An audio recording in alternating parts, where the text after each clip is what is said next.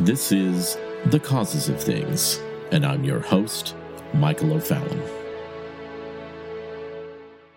Over the past few weeks, we've examined the issues surrounding the attempt to leverage the poison tools of postmodern deconstructionist thought in order to move one of the largest voting blocs in the United States of America, the Evangelical Christian Church, towards a progressive leftist victimhood agenda that would normally be associated with the current Democratic National Committee. And while we have discussed the steps and strategies to shift this traditionally conservative demographic to the far left, embracing open borders, decrying national pride, pushing the concept of white privilege and systemic racism, we still need to delve into the how of affecting civilizational or cultural change within the tribal community of traditional Orthodox biblical Christendom. So, if you were to examine the decomposing situation at many Christian Bible colleges, seminaries, or others across the nation, you would almost universally come away with the conclusion that people are being taught by ideologues and not by theologians. And ideologues have a very simple way of looking at the world. They reduce it to a few principles like inequality and unfairness and power. And those would be the fundamental principles at the moment that are operating on the radical left. And they're on an ideological campaign, and that's also increasingly the case in churches and denominations as well, mostly because the faculties of education where they were trained are full of people who are radical leftists. And that brings us to postmodernism. And as much as we are preparing exegetical answers to the incoming woke tsunami led by previously trustworthy theological pastors and scholars, you must understand postmodernism because it is what we are up against. And truly, you're up against it more than you know or think, and it's a much more well developed, pernicious, nihilistic, and intellectually attractive doctrine that has yet to come to public realization, as it absolutely dominates the fields of historical theology and increasingly the interpretive and practical fields of pastoral theology. It is the primary philosophical presupposition of what's happening throughout our national landscape. To achieve this end, I would also highly recommend an excellent resource from Stephen Hicks, Explaining Postmodernism, which is available on the Sovereign Nations page link that accompanies this podcast. Well, social constructionist postmodern thought, for people who don't understand it, is predicated on the idea that the ideals of the Reformation and modernity, the ideas of rational discourse and objectivity in scientific inquiry, and the free exchange of ideas in the marketplace of ideas, and even the idea of, let's say, education itself, which was the core value of the seminaries, that's all to be dispensed with because there are no overarching truths. And if the postmodernist stance is that there are no overarching truths, then everything is up for grabs. Now, of course, that's an internally contradictory philosophy because it leads you with no direction for action. But the postmodernists deal with that by allowing their philosophy to be nested inside of a neo Marxist doctrine that will provide them with the necessary vehicle for them to accomplish their goals. Well, let me take one step back for a moment to explain a bit about postmodernism and why you should reject anything that has the stench of Derrida, Foucault, or to a lesser degree, Lacan and Lyotard. So, the old Marxist notion was that the world was a battleground between the bourgeoisie and the proletariat. Well, that failed to have any philosophical or ethical standing after the working class actually saw its standard of living massively elevated as a consequence of Western free enterprise democracy. Also, as a consequence of the revelations of everything terrible that happened in every country that ever dared to make equality and the Marxist communist dogma part of their fundamental structure, as Marxism has resulted in nothing but murderousness and oppression over the past hundred years wherever it was tried. By the 1970s, after witnessing the tens of millions of deaths as a result of Marxism in the Soviet Union, China, Cambodia, Cuba, and other areas, it was evident that the game was up. The postmodernist Marxists just basically pulled a sleight of hand and said, okay, if it's not the poor against the rich, it's the oppressed against the oppressor. We'll just redivide the subpopulations in ways that make our philosophy continue in its movement forward. And that's where we are now. And so, for the postmodernists, the world is a battleground of identity groups. They do not communicate with one another because they can't. All there is is a struggle for power. They believe that logic is part of the process by which the patriarchal institutions of the West continue to dominate and to justify their dominance. They don't believe in dialogue. And the root word of dialogue, of course, is logos. They don't believe that people of goodwill can come to consensus through the exchange of ideas. They believe that notion is part of the philosophical substructure and practices of the dominant culture. So the reason they don't let people who they don't agree with speak on campuses is because they don't agree with letting people speak that disagree with them. You see, it's not part of the ethos that they're trying to communicate. And as soon as they allow good and honest debate or dialogue, then they believe that they have lost because they are giving fair and equal time to the oppressive dominant hierarchy. But let's get back to our favorite French postmodernists, Jacques Derrida. Derrida described the West as male dominated or phallogocentric, which I think is something to take serious issue with as a blatant claim that's not differentiated enough or sophisticated enough.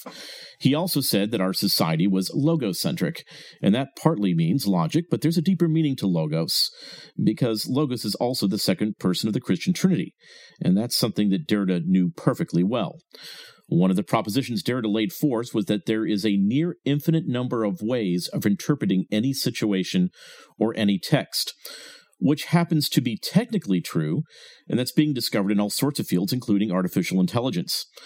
So the central claim that he begins with is actually true, but ignoring all the while that while there are infinite numbers of ways to interpret a word, a phrase, a paragraph, or a book, there is only one correct way to interpret the word, the sentence, or paragraph, or book. And that is the way in which the original author intended, or, and here's the real sticking point, that which corresponds to reality.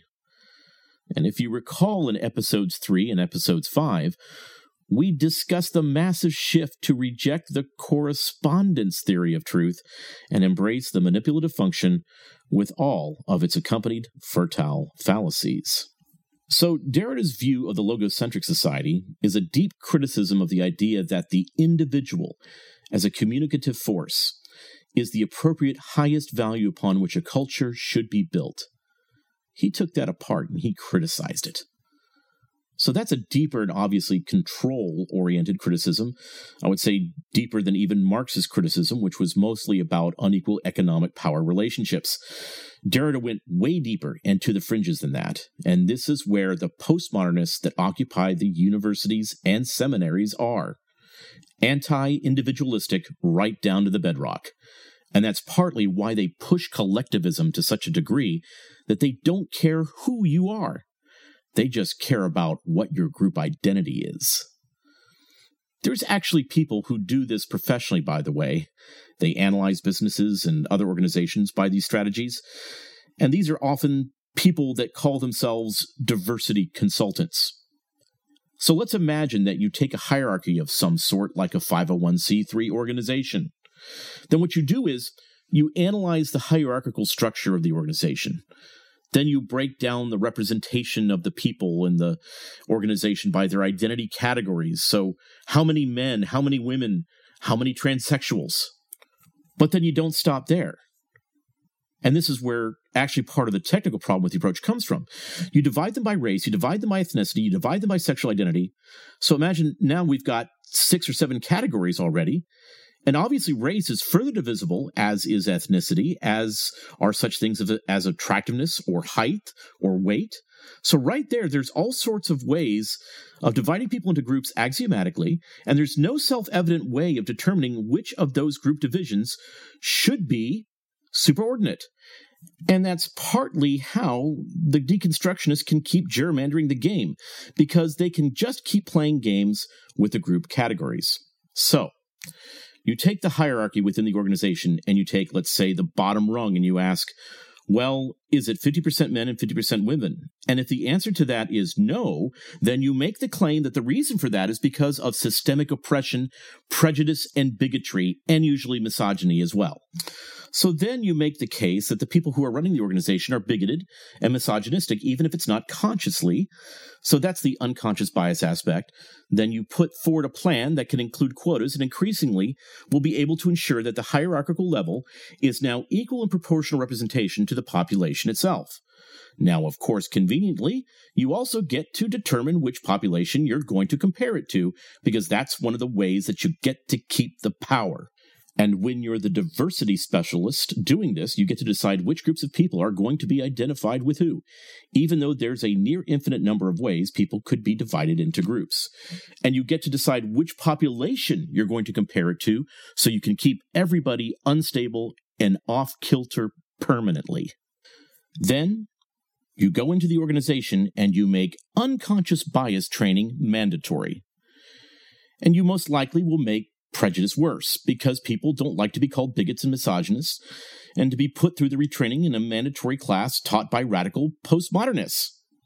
All for the sake of equity. And let me remind you, we should never strive for equity, which of course means equality of outcome, which can have deadly results. Our society, our organizations, and our churches have been based upon a competency model those who are the best rise to the top, and at times with great risk and peril. To demand equity is to demand permanent mediocrity, and according to one's faith, unbiblical hierarchies. All for the sake of the new woke society. Sadly, this isn't just being taught in our governmental institutions or corporations. The truly deconstructive element of this scenario is being played out in America's traditionally conservative denominations and seminaries. In the largest traditionally conservative seminaries in the United States, progressive deconstructionism is now the lens from which every other discipline is viewed, whether it be hermeneutics, interpretation, or history. In essence, where America's pastors and missionaries were produced to herald forth the gospel, literally speaking forth truth and the biblical concept of corresponding truth to hundreds of millions of people. This has all quickly morphed into not training pastors, but training community organizers community organizers that will lead each church into the new progressive age, who will lead converts into intersectional divisions, unified only in their oppression. Community organizers who will strive to change election as they encourage their flocks to vote for candidates who will continue to pump millions of dollars through the federal refugee resettlement VOLAG programs community organizers who will bind together with one another to oppose true conservatives in office, and who will gladly join with organizations who are seeking to break our nation apart. Community organizers who will spend the majority of their time and energy in the next several years pushing the postmodern divisive lies of white privilege and white supremacy while never for one second decrying the violence and genocide in South Africa. Ladies and gentlemen, we need godly pastors again. We need seminaries and colleges who will teach the true historical Christian faith as derived from the pages of Scripture and not from the pages of postmodern French intellectuals from Paris. We need to reclaim our faith, our churches, and our seminaries, our families, our culture, and our nation. Well, in the coming days, sovereign nations will be standing with true men of God as we confront the greatest challenge to our churches and to our nation in our lifetimes. I pray you will join me in this epic journey as we will be walking minute by minute, day by day, in the pages of history. I'm Mike O'Fallon, and this has been The Causes of Things.